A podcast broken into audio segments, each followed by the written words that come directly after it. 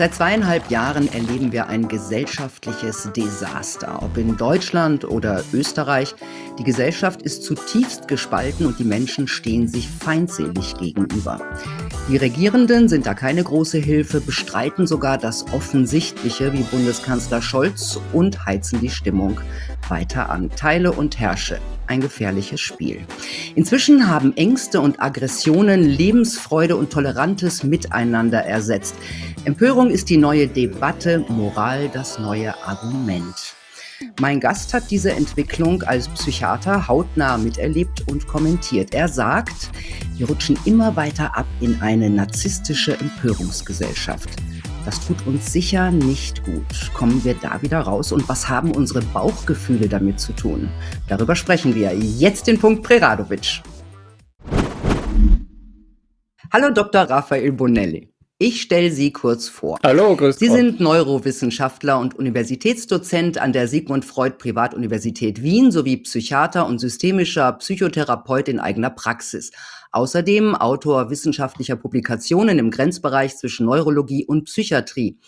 Als Direktor des interdisziplinären und interreligiösen Instituts Ressourcen in Psychiatrie und Psychotherapie, R P P in Wien, haben sie seit zweitausendsieben Psychiater, Psychologen und Psychotherapeuten in einen wissenschaftlichen Dialog mit Philosophen, Theologen und Religionswissenschaftlern gebracht. Und sie haben mit dem YouTube-Kanal ihres Instituts mit mehr als zweihundertdreißigtausend Abonnenten auch die Corona-Krise kritisch begleitet und die Folgen für die Psyche der Menschen beleuchtet. Sie sind außerdem Autor mehrerer Bücher. Ihr neues heißt Bauchgefühle, wie sie entstehen, was sie uns sagen, wie wir sie nutzen. Und da beleuchten Sie auch zwei Themen, die wir inzwischen alle sehr gut kennen, Ängste und Aggressionen. Sie schreiben, besonders bei jungen Menschen kommen solche Angststörungen immer häufiger vor, seit Ausbruch der Corona-Pandemie, der Angstkommunikation in den Medien und den verordneten Lockdowns haben Depressionen und Angststörungen um fünfundzwanzig Prozent zugenommen. Wie äußern sich diese Angststörungen?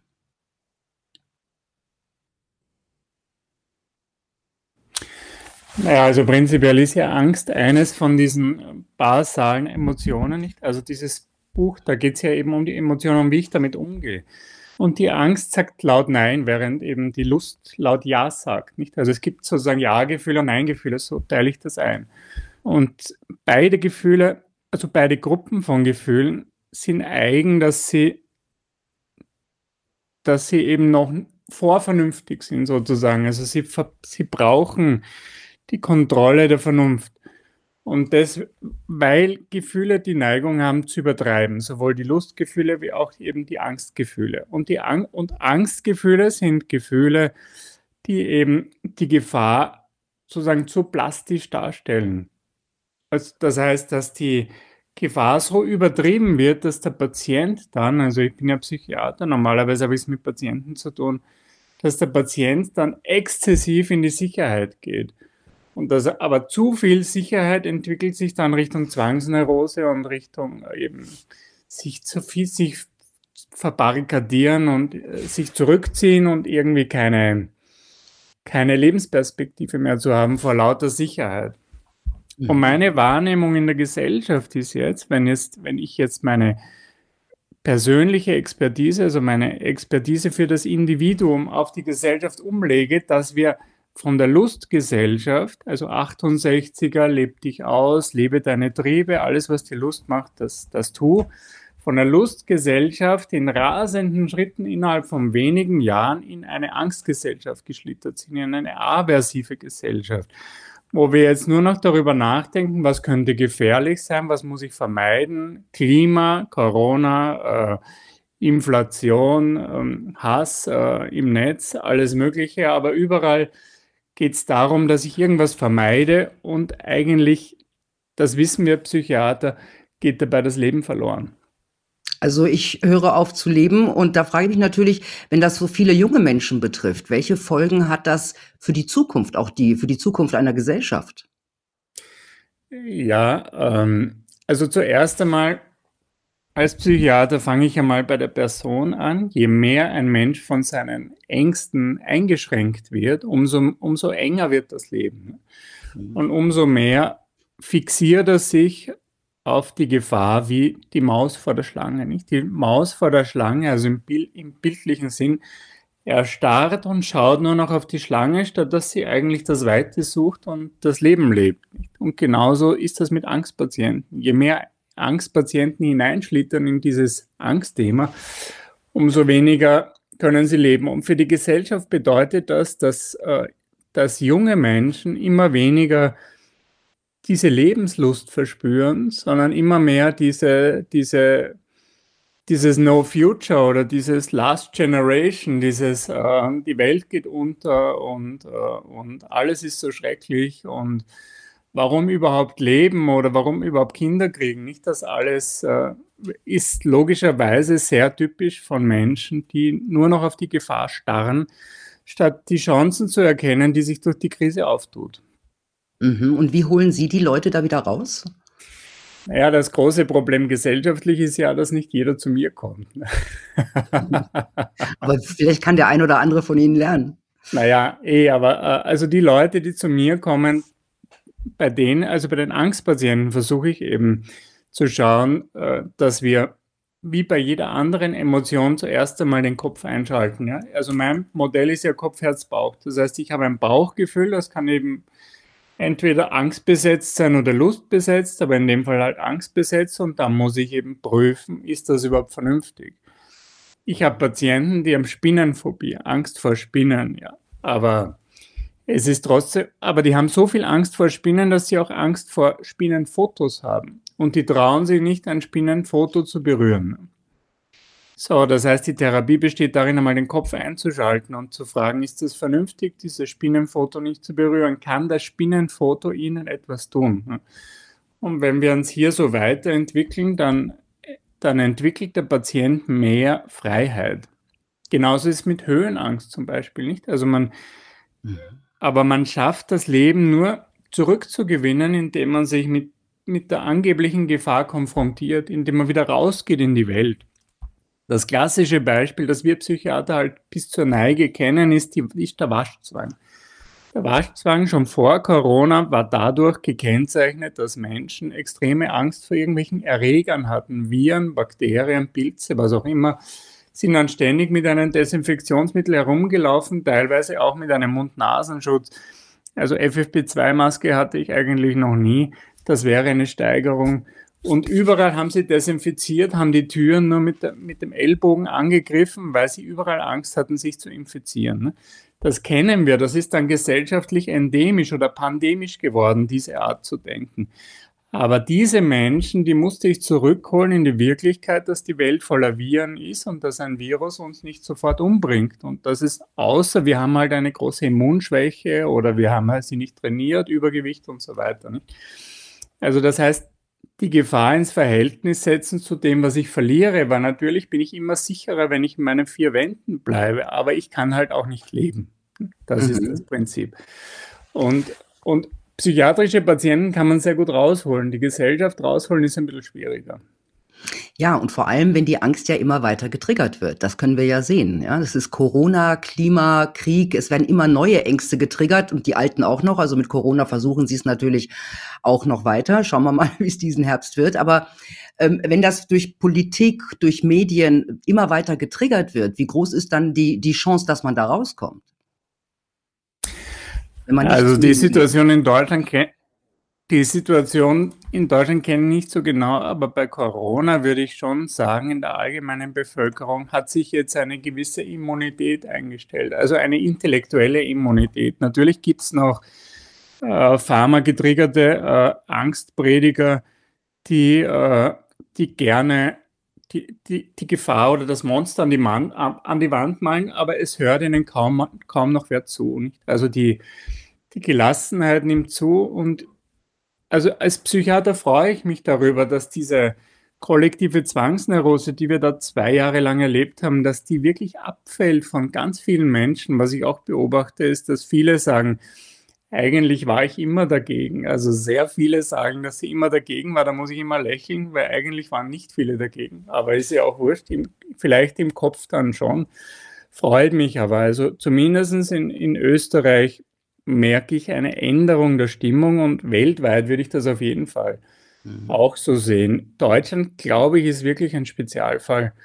Aber auch da, glaube ich, gibt es viel mehr vernünftige Stimmen, die sozusagen die, die, die reale Bedrohung in Verhältnis setzen mit dem, was man alles verlieren kann. Mhm. Ähm, Angst nützt ja auch den Regierenden, weil wer ängstlich ist oder wer, wer große Angst hat, ist auch leichter geneigt zu gehorchen. Ist denn Angst in dieser Gesellschaft oder in diesem System, in dem wir leben, auch eine Art Waffe, die gezielt eingesetzt wird? Also wir werden über, ich würde das gerne ein bisschen größer aufziehen, also nicht nur die Angst, sondern eben, wenn ich auf das Buch verweisen darf, manipulierbar bin ich durch alle meine Emotionen, wenn ich sie nicht reflektiere, sowohl die Angst als auch der Hass zum Beispiel, nicht? Also, oder auch die Gier. Also wenn wir mal die Gier nehmen, also wenn man, wenn man jemanden verspricht, du, du kriegst in kürzester Zeit ganz viel Rendite oder ganz viel Gewinn, dann können sie von einem Menschen sehr, sehr viel haben, weil er eben gierig ist. Ich habe sehr viele, einige Patienten, die einem Trickbetrüger aufgesessen sind und die viel Geld verloren haben. Und ich habe die alle analysiert und, und zusammenfassend kann ich sagen, alle wurden, alle wurden dort manipuliert, wo sie zu gierig waren. Also wenn ein, ein, ein konkretes Beispiel war, kannst du mir zwanzigtausend Euro leihen, nächste Woche kriegst du dreißigtausend zurück. Ne? Mhm. Und statt zu sagen mit dem Kopf, das kann nicht sein, der kann das nicht machen, das zahlt sich für den gar nicht aus, das ist nicht vernünftig, ist die Gier so stark, dass man sagt, boah, ich muss jetzt die dreißigtausend gewinnen, das ist meine Chance und deswegen gebe ich dem zwanzigtausend und der war natürlich über alle Berge. Ne? Genauso gut manipulierbar ist man im, im Bereich des Hasses, nicht? Also wenn man Hass und Angst ist übrigens sehr eng miteinander ver- verknüpft, also rein, rein von der, von der, von der Psychobiologie ähm, her. Aber nicht dieser Shitstorm zu sagen, wir empören uns jetzt über eine spezielle Person. Der Shitstorm ist eine reine Emotion. Da werden ja ganz wenig Argumente verwendet und am Ende, mitten im Shitstorm, weiß auch keiner mehr, was hat der jetzt eigentlich genau verbrochen, aber wir sind alle auf jeden Fall dagegen und keiner darf mit dem mehr anstreifen, nicht? Das ist so ganz typisch, aber am besten funktioniert dann doch noch die Angst, weil die Angst eben existenziell wird, nicht? Also die Gier, da habe ich halt dann mehr von etwas, aber die Angst, da kann man jemanden beim Leben packen. Und deswegen bevorzugen eigentlich fast alle die totalitäre Regime diese, diese Angstmanipulation, weil zu sagen, du kommst ins Gefängnis, du wirst bestraft, du wirst ausgegrenzt oder, oder noch irgendwie gefährlicher ähm, bestra- bestraft oder noch gefährlicher ähm, gefährdet. Das macht mit den Menschen so wahnsinnig viel, dass sie überhaupt nicht mehr in diese intellektuelle Ebene kommen. Also vom Bauch kommen sie nicht mehr weg ins Denken. Also Angst Und macht dumm. Angst macht dumm, aber also... Also unreflektierte Emotionen machen immer dumm. Gier macht auch dumm und Hass macht auch dumm, aber Angst macht eben auch dumm. Genau. Mhm. Angst macht dumm, aber das Spezielle bei der Angst ist eben, dass man dann auch ganz leicht, wenn man mit der Angst beim Rücken zur Wand steht, dass man dann auch ganz leicht in die Aggression kippt.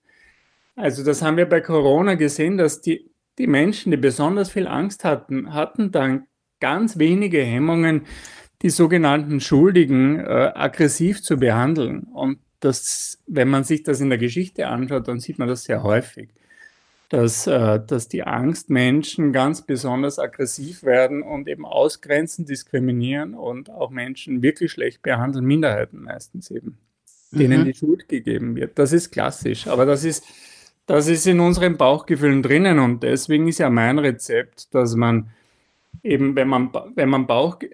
Bauchgefühle hat, Bauchgefühle wahrnehmen lernt. Also ich bin jetzt in der Angst, das, das muss man spüren. Viele Menschen haben gar nicht gespürt, wie sehr sie in der Angst waren.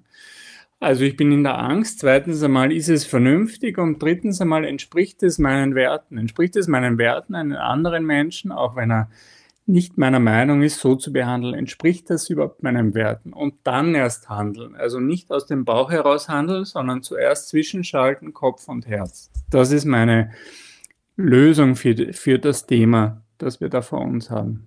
Mhm. Zu Werten haben Sie auch was geschrieben in dem Buch und ähm, Sie sagen, also Sie schreiben, unsere materialistische Gesellschaft hat es zu einem erstrebenswerten Ziel erhoben, Geld um des Geldes willen zu verdienen. Das hat mit einer gesellschaftlichen Ausdünnung der Werte zu tun. Welche Werte meinen Sie da, die nicht mehr so vorhanden sind? Naja, wir haben, ähm, also wenn wir, wenn wir uns bewegen, Wenn wir, wir haben uns wegbewegt von der klassischen Philosophie mit den, mit den Kardinaltugenden. Klugheit, Gerechtigkeit, Tapferkeit, Maß, das ist irgendwie, das hat sich total verdreht, nicht? Viele Werte sind ganz neu, zum Beispiel diese Sprache, diese vielen Sprachwerte. Es gibt ja immer mehr Regeln, was man alles sagen und was man nicht sagen darf, was man sagen muss, wie man sich verhalten muss, was man, wo man kaufen darf, wo man nicht kaufen darf. Also irgendwie ist alles viel enger geworden, obwohl eben das traditionell anständig oder was sich gehört, das ist total verböhnt, das darf man überhaupt nicht mehr sagen oder denken, sondern da muss man, muss alles ganz anders sein. Also da hat sich sehr, also die Werte haben sich sehr stark verschoben, aber hin verschoben zu einer Oberflächlichkeit. Mhm. Zu einer, also das hat kein, nicht dass also die Kardinaltugenden wurden entwickelt von Aristoteles und Platon, nicht? Das hat schon eine sehr lange denkerische Schule hinter sich, während eben diese neuen Werte zu sagen, man darf zu jemandem mit einer gewissen Hautfarbe solche und solche Wörter nicht mehr sagen, sondern man muss jetzt unbedingt andere Wörter sagen und überall muss man ein Binnen-I anhängen und alles Mögliche nicht. Das hat ja, das hat ja vergleichsweise keine Substanz zu dem, was wir eigentlich, wo wir herkommen intellektuell. Mhm. Liegt es vielleicht auch an dieser Wertelosigkeit, ähm, dass viele Menschen sich auf andere Sachen stürzen als Ersatzreligion? Bei Corona kam mir das auch so vor, dass das für viele eine Glaubenssache ist, jetzt noch oder war, ähm, und dass man diese Leute mit Argumenten gar nicht erreicht. Corona war auf jeden Fall eine, eine, eine subjektive Selbsterhöhung für viele Menschen, weil sie, weil sie sich so wieder als gute Menschen fühlen konnten. Also es wurde sehr geschickt ähm, präsentiert und dargestellt, dass wenn du dich so und so verhältst, du kannst ein guter Mensch sein. Du bist den anderen moralisch überlegen. Ich nenne das, in diesem Buch beschreibe ich es genau, und nenne das den moralischen Narzissmus. Das heißt, dieses, der Narzisst ist ja einer, der sich selbst idealisiert und der den anderen schlecht macht. Also eine Selbsterhöhung und eine Fremdabwertung, die Abwertung des anderen. Und der moralische Narzissmus, meiner Meinung nach, besteht eben darin, dass ich mich selbst moralisch erhöhe. Ich bin der bessere Mensch, ich bin gut, das, was ich mache, ist das Richtige und das, was du machst, ist so falsch, dass sogar ein Dialog mit dir falsch wäre. Das heißt, du bist nicht einmal satisfaktionsfähig, du darfst nicht einmal in einer Talkshow auftreten, du musst sozusagen gecancelt werden, du musst ignoriert werden, du musst boykottiert werden, du darfst kein Bankkonto mehr haben, du darfst im Grunde nicht mehr in unserer Gesellschaft leben, weil das, was du bist so minderwertig und ich bin so höherwertig, dass das nicht sein darf. Also das ist moralischer Narzissmus und so wie ich es beschrieben habe, glaube ich, können Sie un, unklar... Un, unschwer erkennen, dass das mit uns passiert ist. Ja, aber ähm, das wurde ja auch so befeuert, auch von der Politik, auch von den Medien. Dieses Gut und Böse, dieses Mo- Moral als äh, neues Argument, als neue Fakten, das wird ja weiter so getan. Also ob das jetzt um Klima geht, da gibt es keine Diskussion oder darf es keine geben. Es darf auch bei diesen mhm, Krieg keine genau, geben. Ja. Also wer, wer, wer sich anschickt, die äh, russische Position in diesem Krieg zu betrachten, äh, der ist auch schon ein Ketzer oder ein Nazi oder was der Teufel was. Ähm, das läuft doch in eine eine ganz schwierige Richtung. Ich meine, wenn, ich, wenn man das gesellschaftlich zu Ende denkt, dann äh, sind wir bald wieder bei Hexenverbrennungen? Also ich würde sagen, die Toleranz hat wirklich einen, einen wilden Rückschritt gemacht. Da haben Sie recht. Ich meine, wenn wir jetzt dieses Russland-Thema ansprechen, dann muss man, dann ist tatsächlich das Deeskalieren schon fast eine, eine Sünde, sozusagen eine moderne Sünde. Ich habe ja versucht, in der Corona-Zeit hauptsächlich zu deeskalieren und es war erstaunlich, wie viele Leute ähm, mir aggressiv gekommen sind, weil sie dieses Wort nicht hören können. Also deeskalieren ist eben schon, das ist eben schon zu viel Kommunikation mit dem jeweils anderen und genau dasselbe Muster haben wir jetzt auch, dass man sich die russische Position gar nicht mehr anhören darf. Man darf sie gar nicht präsentieren oder, oder darüber nachdenken. Das heißt, aber anhören oder, oder, oder wahrnehmen heißt ja nicht, dass ich sie für wahr halte, sondern nur, dass ich sie mir mal anhöre, weil ich kann ja nur eine Lösung finden. Also ich habe das bei, mit der Paartherapie. Ich habe ja nur, ich kann nur eine Lösung finden, wenn ich nicht Partei ergreife zwischen Mann und Frau, sondern wenn ich Mann anhöre, Frau anhöre und dann versuche, die beiden zusammenzubringen. Aber wenn ich sage, Mann, du bist ein Schwein, du hast immer Unrecht und deine Argumente interessieren mich nicht, weil Frau hat immer Recht oder umgekehrt, dann komme ich logischerweise nicht weiter, weil dann wird einer von beiden eben immer blockieren. Und deswegen ist die klassische Position des Vermittlers so wichtig zwischen der Ukraine und Russland, und ich bin wirklich erschrocken zu sehen, wie besonders die Frieden, die deutsche Friedensbewegung vollkommen ihre Unschuld verloren hat, mhm. indem sie genau das verteufelt, was, was wir jetzt dringend brauchen, weil was wir auf keinen Fall dra- brauchen, ist einen dritten Weltkrieg. Ja, das brauchen wir sicher nicht. Aber wie erklären Sie sich als Psychiater diese Kriegslust, gerade in, wieder mal in Deutschland, ganz groß, in anderen Ländern auch, aber ich sehe es da auch in Deutschland so, so auch, wie gesagt, bei, bei der Friedensbewegung, bei den Grünen, die noch im Wahlkampf gesagt haben, bloß keine Waffen in Kriegsgebiete liefern, ja, und genau das fordern. Wie erklären Sie sich diese, diese, ja, lustvolle, diese lustvolle Kriegsverherrlichung und dieses immer weiter nach, nach, nach vorne gehen wollen? Wissen Sie, ich, ich bin ein menschenfreundlicher ähm, Psychiater und Mensch, und ich versuche immer sehr wohlwollend mit Menschen zu sein, aber ich kann es nicht anders sagen, als wir sind einfach zu blöd. Hm. Also ich glaube, wir sind zu blöd, und ganz vorne in dieser, in dieser mangelnden Intelligenz, glaube ich, stehen im Moment die, die deutschen Politiker, die, die so eine Hetze betreiben. Und warum sind die... Ich meine, die sind alle nicht besonders qualifiziert, muss man sagen, wenn man sie vergleicht mit ihren, also mit, mit der Geschichte der deutschen Politiker der letzten fünfzig Jahre, dann würde ich sagen, wow, da hat es da hat's an Klasse ordentlich nachgelassen. Aber, aber was, was sie, glaube ich, besonders triggert, ist dieses, sind die Bauchgefühle. Das sind Menschen, die sehr aus dem Bauch heraus agieren. Und ich wiederhole das noch einmal, in den Bauchgefühlen sind wir immer manipulierbar. In Wirklichkeit sind das Menschen, die leiden nicht, sondern die werden selber manipuliert. Und sie sind manipuliert aus meiner Sicht von, der, von ihrer Sehnsucht, ein guter Mensch zu sein. Und dass sie nur ein guter Mensch sind, wenn sie, wenn sie eben für den Krieg sind, das ist offensichtlich den Kriegsparteien gelungen.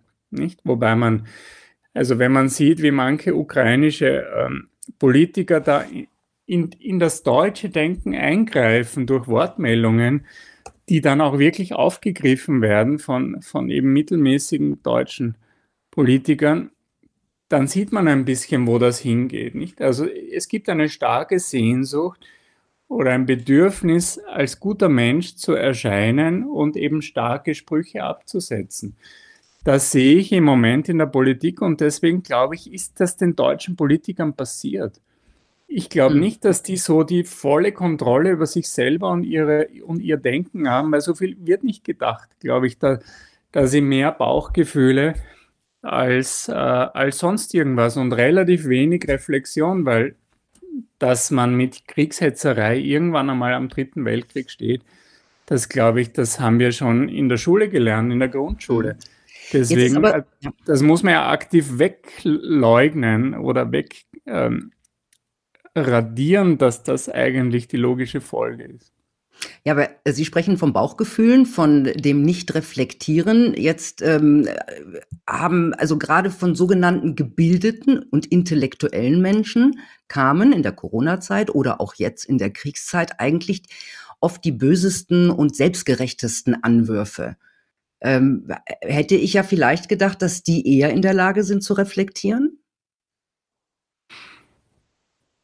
Ja, also jetzt, ich meine, was, was jetzt wirklich intelligent und gebildet ist, das ist natürlich, ähm, da kann man jetzt viel nachdenken darüber. Aber natürlich war klar in der Corona-Zeit, dass wenn man mit dem, äh, mit dem Strom schwimmt, dass man da durchaus sehr viel ähm, Profit schlagen kann. Gerade bei Menschen, die deren Wirbelsäule nicht sehr ausgeprägt ist, die, die überlegen sich halt dann eher, okay, wie setze ich jetzt mein Segel dass ich möglichst viel Wind hineinbekomme. Ich würde eher sagen, dass die, die, die Intelligenten oder nennen wir sie die, die Schlauen oder die, die geschickten Menschen, dass die sehr viel Profit gemacht haben, ja einerseits finanziell, das wissen wir alle, aber eben auch äh, medienaufmerksamkeitsmäßig, indem sie Sätze so gesetzt haben, dass sie, ähm, dass sie da möglichst viel Aufmerksamkeit bekommen haben. Aber ich würde das nicht Intelligenz nennen. Mhm. Vielleicht soziale Intelligenz in dem Sinn, es haben ja sehr viele Politiker und besonders sehr viele Journalisten sehr schnell wahrgenommen, was darf ich sagen und was darf ich nicht sagen. Und daran haben sie sich angepasst. Ich glaube, beim Anpassen sind wir Österreicher und Sie Deutsche sehr besonders stark. Hat was mhm. vielleicht unsere Geschichte zu tun. Mhm. Cleverness könnte man es ja vielleicht nennen. Ähm, aber wie kommt es, dass es dann doch eine Gruppe gibt, ähm, wie, wie kann man das vielleicht psychiatrisch erklären, dass es dann doch eine Gruppe gibt, die da halt nicht mitmacht, die dann halt auch vieles in Kauf nimmt, ähm, um dort nicht mitzumachen? Ja, Ähm, naja, Gott sei Dank sind wir eine pluralistische Gesellschaft und die Menschen haben aus verschiedenen Gründen zu verschiedenen Themen eben ganz verschiedene Positionen. Das war ja schon immer so, nicht? Also nehmen wir mal das Thema Impfen. Es gibt halt eine Community der Homöopathen zum Beispiel, die sehen das Impfen sowieso sehr negativ, nicht? Also die haben natürlich, die waren schon sozusagen, die waren schon in Abwehrstellung bei diesem Wort. Und dann gab es andere, die haben sich halt Studien genauer angeschaut. Und, und ich würde sagen, das ist eine sehr inhomogene Gruppe von Menschen, die aus den verschiedensten Gründen dazu gekommen sind, äh, zu, zu dem Schluss gekommen sind, dass, dass, äh, dass da, wo die Gesellschaft hinfährt, dass es da nicht unbedingt vernünftig ist. Aber was denen allen gemeinsam ist, dass sie nicht ihren ersten Bauchgefühlen vertraut haben, sondern dass sie sehr viel reflektiert haben. Warum? Weil eben, wie Sie schon sagten, äh, gegen den äh, Strom zu schwimmen sehr viel ähm, Schwierigkeiten verursacht hat. Ja? Also je, je schwieriger ein, ein, ein Kurs ist, den ich fahre, umso mehr muss ich darüber nachdenken, ist er überhaupt richtig. Also gegen den Strom zu schwimmen, da denke ich dreimal drüber nach. Mit dem Strom schwimmen, da denke ich weniger nach, weil äh, die Medien sagen mir eh, dass ich recht habe und die Politiker sagen das und die sogenannten Experten sagen das. Da muss ich nicht viel nachdenken, da muss ich mich nicht viel informieren. Also ich sehe da ein großes Informations, äh, einen großen Informationsunterschied zwischen denen, die gegen den Strom schwimmen und denen, die mit dem Strom schwimmen. Das würde ich schon mhm. insgesamt sagen. Ich, also, aber was mir als Psychiater auffällt, dass immer deutlicher wird, was in den Medien nämlich, was wir zu denken haben. Nicht mhm. und besonders Menschen aus der ehemaligen D D R haben da und, und aus dem ehemaligen Ostblock haben da ein ganz starkes Immunsystem. Also die ersten meiner Patienten, die gesagt haben, das erinnert mich an alte Zeiten, das war eine, eine sehr prominente Sängerin aus Bulgarien oder aus Rumänien, aus Rumänien. Die sagte mir, ich sage Ihnen was, das erinnert mich an die schlimmsten Zeiten von Rumänien. Und mhm. Rumänien war wirklich schlimm. Und ich dachte mir, die übertreibt sehr. Und dann hat sie es ausgeführt und wir sind immer im Kontakt geblieben. Die war ganz am Anfang da. Und sie sagt, wissen Sie, die Regeln, die keiner versteht, niemand weiß, was verboten ist, was erlaubt ist. Ständig ändern sich die Vorschriften. Man traut sich gar nicht mehr, irgendwas zu machen. Genau so war es in Rumänien. Und das sagen mir viele Leute, die in solchen äh, totalitären Regimen schon gelebt haben. Und das, also das ist eine Gruppe, die hatte ein natürliches Immunsystem. Die hatten so viel Erfahrung, da, da ging es gar nicht um Impfung oder Ukraine oder sonst irgendwas, sondern da geht es um diese Art, wie Medien und der Staat mit uns kommunizieren. Das, würde ich sagen, ist vielleicht die größte Gruppe und für mich die beeindruckendste. Mhm. Aber wenn Staat und Medien so mit uns kommunizieren, ähm, wie es ja auch schon in anderen totalitären Staaten ähm, abgelaufen ist, dann ist das doch nicht allein Blödheit oder ähm, nur Bauchgefühl. Also für mich klingt das ja auch nach, naja, einer gewissen, einem gewissen Vorsatz. Weil es ja sind ja die gleichen Regeln, die gleichen Propagandamechanismen, die da angewendet werden. Naja, sicher gibt es jemanden, der das... Bla- ich meine, Einer, es gibt sicher Menschen, die planend tätig sind. Aber ich glaube nicht, dass die, dass erstens einmal geht es einmal um die, um die Masse, die in erster Linie von Bauchgefühlen geleitet sind. Also Angst, Hass und so weiter, das alles hat sehr viel mit Bauchgefühlen. Da brauche ich nur Bauchgefühle triggern, mehr brauche ich nicht dazu. Da braucht es nichts, kein Nachdenken. Auf der Ebene der Politiker, glaube ich, ich glaube, wir überschätzen die, äh, die Planungsfähigkeit von Politikern. Ich glaube, dass diese Menschen auch eher in der Suppe mitschwimmen. Aber natürlich gibt es äh, da irgendwo Strippenzieher und Menschen, die ein bisschen mehr nachdenken. Aber vieles passiert auch, würde ich mal sagen. Vieles passiert einfach. Mhm. Dass die Pharmaindustrie Geld verdienen will, also schauen Sie mal, ich bin Arzt, also das, über, das überrascht mich nicht. Also wir, wir Ärzte kennen alle den Pharmasprech. Das heißt, äh, ein Medikament in den Himmel heben, es gibt praktisch keine Nebenwirkungen. Jeder Mensch sollte das nehmen, also das kennen wir von so vielen Pharmavertretern, die immer so reden. Wir nennen das halt Pharmasprech. Und wenn ein Arzt das wiederholt, dann nennen wir den Pharmahure. Ich sage es jetzt, Entschuldigung, mit, also so wie es genannt wird. Also wir, wir nennen diese Ärzte, die das wiederholen, die werden auch meistens finanziell unterstützt von der Pharmaindustrie, die nennen wir dann Pharmahure. Also diese Sprech, den erkennen wir. Aber dann scheint es ja eine Menge Pharmahuren zu geben, wenn man schaut, wie sich die Ärzte auch in dieser Zeit verhalten haben. Naja, Sie dürfen nicht vergessen, dass die allermeisten prominenten Ärzte sehr enge Bindungen zur Pharmaindustrie haben mhm. oder hatten. Also das ist ein Faktum. Also die, das ist ja, das ist ja keine Verschwörungstheorie, sondern das ist ein Faktum, dass wenn einer hochkommt, wenn sich einer habilitiert, ist mir auch passiert, dann stehen sofort die Vertreter vor der Tür. Und das ist ja nicht unanständig, man muss es nur verstehen. Und aber das Interessante ist, dass die Politiker das nicht verstanden haben, dass ein Experte einen Interessenskonflikt hat, dass man ihm vorher fragen muss, wer zahlt sie eigentlich da, bevor sie jetzt ihre Expertise abgeben. Das ist nie passiert. Nein, es ist ja auch noch nicht mal passiert, dass in diese Expertenräte ähm, jemand überhaupt mit einer anderen Meinung eingeladen wurde. Auch das ist nicht passiert, was ja auch eine ganz seltsame Entwicklung ist. Normalerweise, ich habe irgendwas äh, Neuartiges, da muss ich doch Kapazitäten aus allen Richtungen zusammenbringen, weil doch im Grunde nur durch Diskurs auch Lösungen entstehen.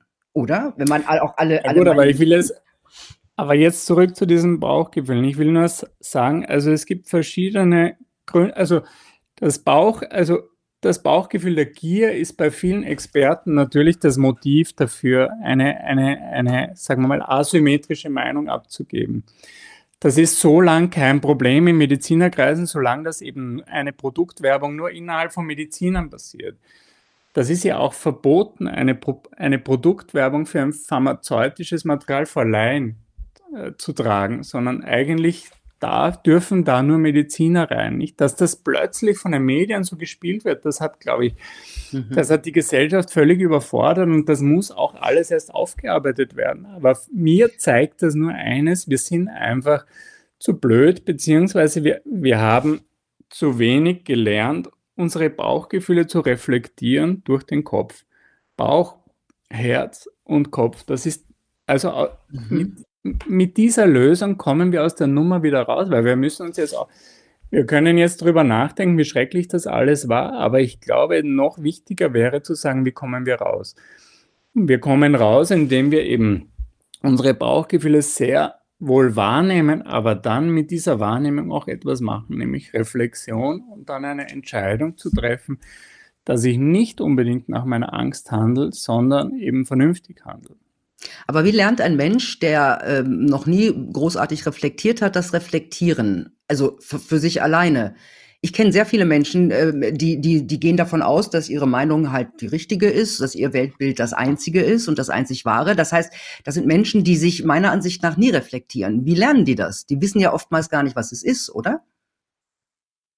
Naja, also Sie, Sie reden jetzt natürlich logischerweise vom Gesellschaftlichen und vom Politischen. Das ist für mich ja nur eine Randerscheinung. Ich im Zentrum steht für nee, mich... Nee, nee, das Reflektieren, das generell, das sich, selber, das sich selber hinterfragen. Ja, ja, ich. das habe ich...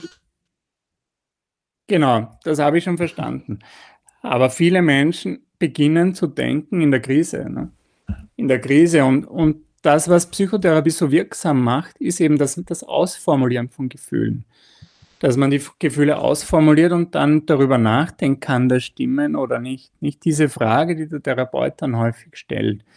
Diese Frage ist extrem heilsam, weil man dann einmal alles ausformuliert, was in uns ist. Ja? Und wenn man dann sagt, okay, aber, aber wenn Sie zum Beispiel das Prinzip sicher ist sicher, das klingt so gut und das haben wir ja häufig gehört in den letzten drei Jahren, aber das ist der totale Killer in Wirklichkeit, weil sicher ist sicher ist halt, da bleibe ich zu Hause, nicht? Weil es könnte mir ein Klavier auf den Kopf fallen oder ein Dachziegel oder es könnte alles Mögliche passieren, ein Terrorist oder was auch immer, das Klima oder ein, ein Vulkanausbruch, na gut, dann egal. Also es können so viele Gefahren auf mich zukommen, aber ich verhindere das Leben, nicht? Und diese Verhältnismäßigkeit, das kriege ich nur mit dem Kopf hin, das kriege ich nicht mit dem Bauch hin. Und deswegen ist dieses gemeinsame Reflektieren so wichtig und besonders hilfreich ist es eben, wenn zwei Menschen verschiedene Standpunkte haben. Klassischerweise wieder in der Psychiatrie, klassischerweise der Standpunkt eines Ehepaars zwischen Mann und Frau, weil dann, da kann man dann versuchen, okay, sie sehen es aus zwei verschiedenen Richtungen, jetzt versuchen wir es zusammenzubringen, nicht? Deswegen ist die Intoleranz so schlimm, weil man nicht sagt, okay, was ist das Wahre an der anderen Position, sondern, sondern das Postulat ist ja, niemand darf mit dem, über das andere Postulat überhaupt nachdenken.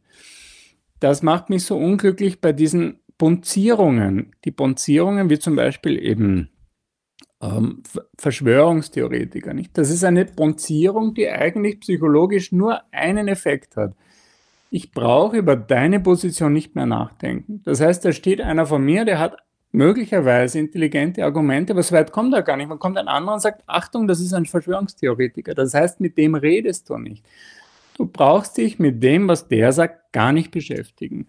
Das heißt, ich bleibe im Bauchgefühl drinnen, ich lehne ihn mit meinem Bauchgefühl ab, ich brauche, ich komme nicht bis zum Großhirn.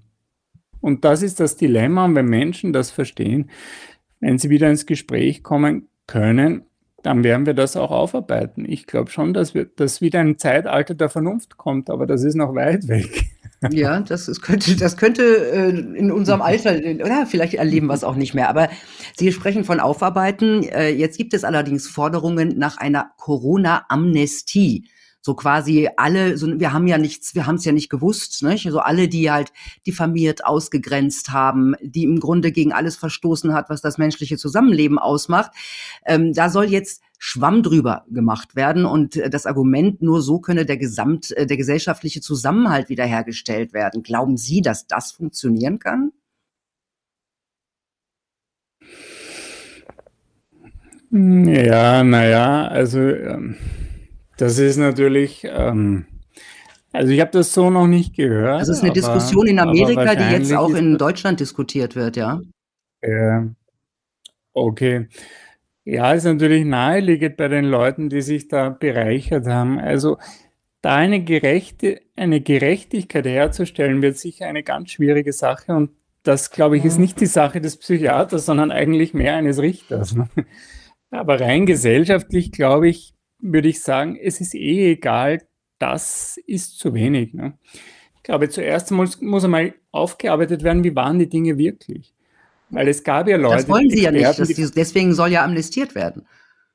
Naja, aber die Amnestie, aber die Amnestie ist, ähm, ein, selbst eine Amnestie ähm, stellt ja trotzdem klar fest, wer, wer schuldig ist. Ne? Eine Amnestie heißt ja, die Schuld wird jetzt ausgesetzt, aber die Schuld besteht, also jemand ist schuldig gesprochen. Also so einfach ist es nicht. Also zuerst muss einmal aufgearbeitet werden, wie waren denn die Dinge? Wie sind sie gelaufen? Was ist passiert? Nicht? Und da sind wir jetzt wieder bei den Bauchgefühlen. Alles, was Bauchgefühle angestellt haben im Laufe der Geschichte, das musste nachher mit der Vernunft, mit dem Kopf aufgearbeitet werden, damit es nicht mehr passiert.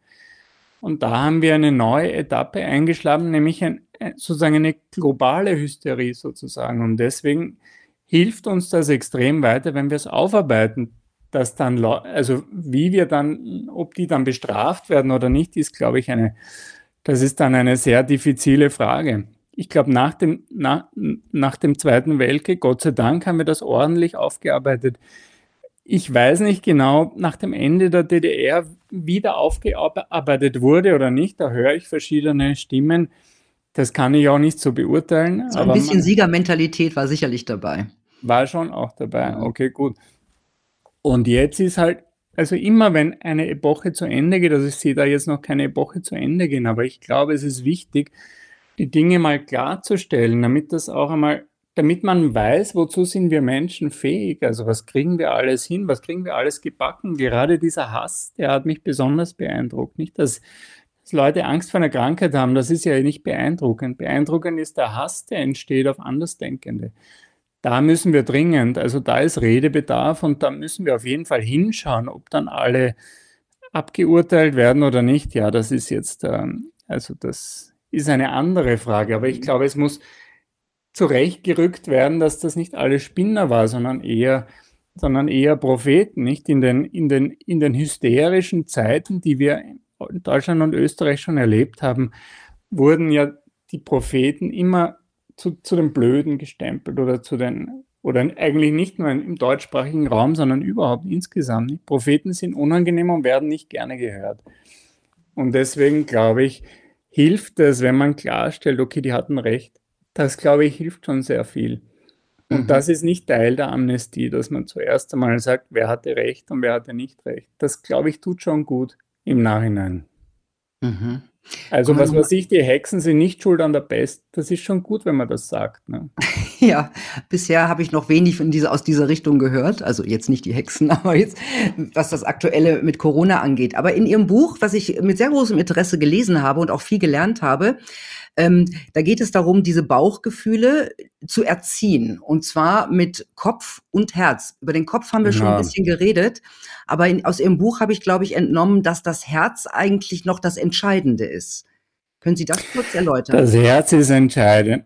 Das Herz ist entscheidend, weil das Herz äh, prägt die Richtung, in der sich der Mensch entwickelt. Und der Mensch kann sich selbst prägen, indem er eben sich entscheidet für das wahre, Gute und Schöne.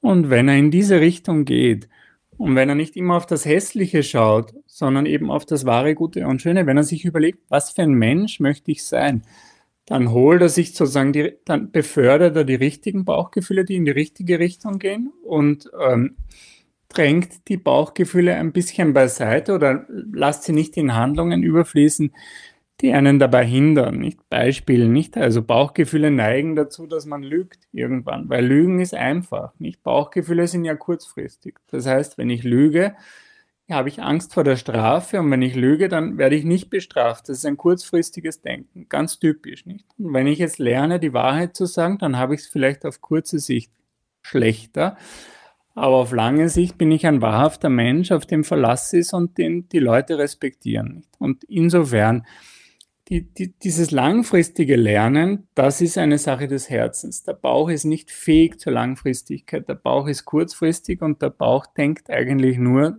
Bis mor- nicht einmal bis morgen, sondern nur im Hier und Jetzt. Ne? Also ich hatte ja, bevor ich Ihr Buch gelesen habe, eine ganz andere Auffassung von meinem Bauchgefühl und war eigentlich ganz stolz, dass ich, ich hab, war früher eher der Kopfmensch und habe irgendwann mal auch Bauchgefühle mehr zugelassen, vielleicht drücke ich das auch ein bisschen falsch aus, aber und habe dann doch Entscheidungen durchaus mit dem Bauch, also nicht ohne nachzudenken, aber aus dem Bauch heraus. Der Bauch hat mir gesagt, das ist die richtige Entscheidung. Zum Beispiel die Entscheidung, nach Kärnten zu ziehen, machte kopfmäßig relativ wenig Sinn. Ähm, hat, mein Bauch hat mir aber gesagt, das ist eine gute Entscheidung und es war möglicherweise die beste, die ich je getroffen habe. Also ist der, kann der Bauch doch nicht nur schlecht sein.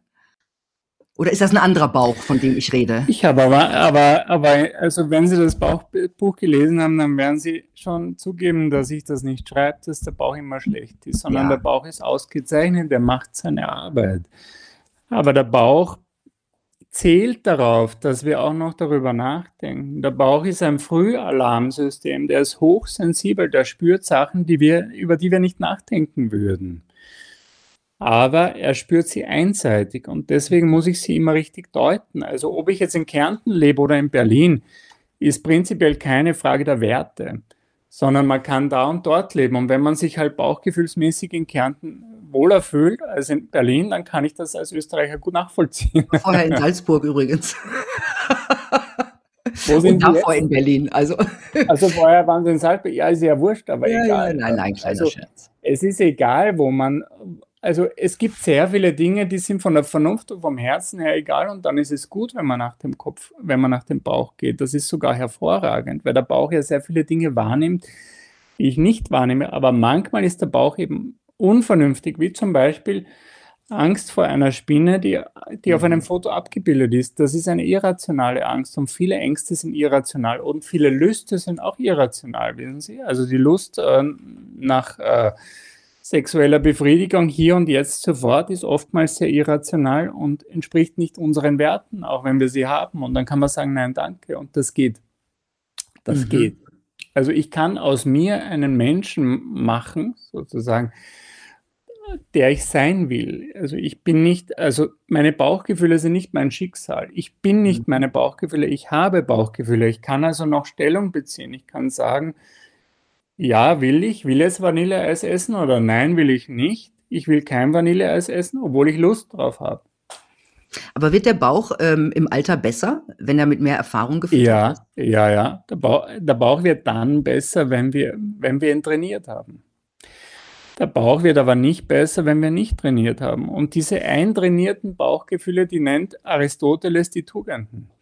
Die Tugenden sind nichts anderes als die Leichtigkeit im Tun des Guten, weil ich mich an, für das Gute entschieden habe und so lange das Gute getan habe, bis sich der Bauch daran gewöhnt hat.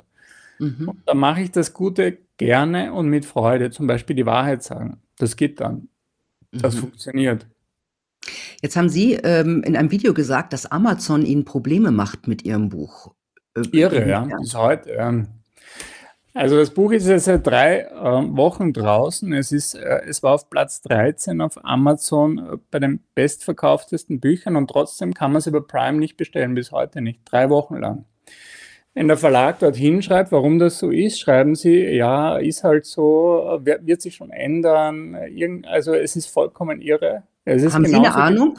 Ist das einfach, weil es ist ja jetzt kein, also es ist ein, ein, ein gutes Buch, aber es hat ja, ich würde sagen, es nein, betrifft jetzt es nicht, hat, oder es, es stößt nicht viele Narrative jetzt, also politische Narrative nein, vom, vom Hocker. Nein, weil, genau, weil die politischen Narrative sind eher dümmlich und, und, und so, also das geht ja eher tiefer, dieses Buch, ich weiß es nicht. Ich kann nur sagen, mich erinnert es an den Kampf bei, bei YouTube, die halt irgendwas sperren und man kann dagegen nichts machen. Also ich habe keine Ahnung, wie Amazon, ich weiß nicht, wissen Sie, man kommt ja nicht einmal an Menschen heran, sondern man, man, es ist, bleibt ein E-Mail oder irgendeine automatische Anwendung, was auch immer. Also das ist jedenfalls gespenstisch. Also ich merke, ich glaube, man muss, wir müssen aufpassen, dass nicht solche, solche Riesenfirmen dann unmenschlich unsere unsere Zeit regieren, weil hätten wir sehr viele Buchhändler, dann würden die einfach das Buch verkaufen. Wenn die Leute das wollen, würden sie es verkaufen, nicht? Aber Amazon sagt, dieses eine Buch verkaufe ich eben nicht oder nicht so sehr. Ich boykottiere das irgendwie. Es, man kann es schon kaufen, aber ja, ja, man kann es kaufen, aber es wird hier, ich habe vorhin mal nachgeschaut, ja. Da wird angezeigt, dass es zwischen dem vierundzwanzigsten November und dem neunundzwanzigsten Dezember dann geliefert wird. Was ja, ja un- und man muss zehn Euro dazu. Aber in Österreich muss man zehn Euro dazu zahlen, noch dazu. Ne?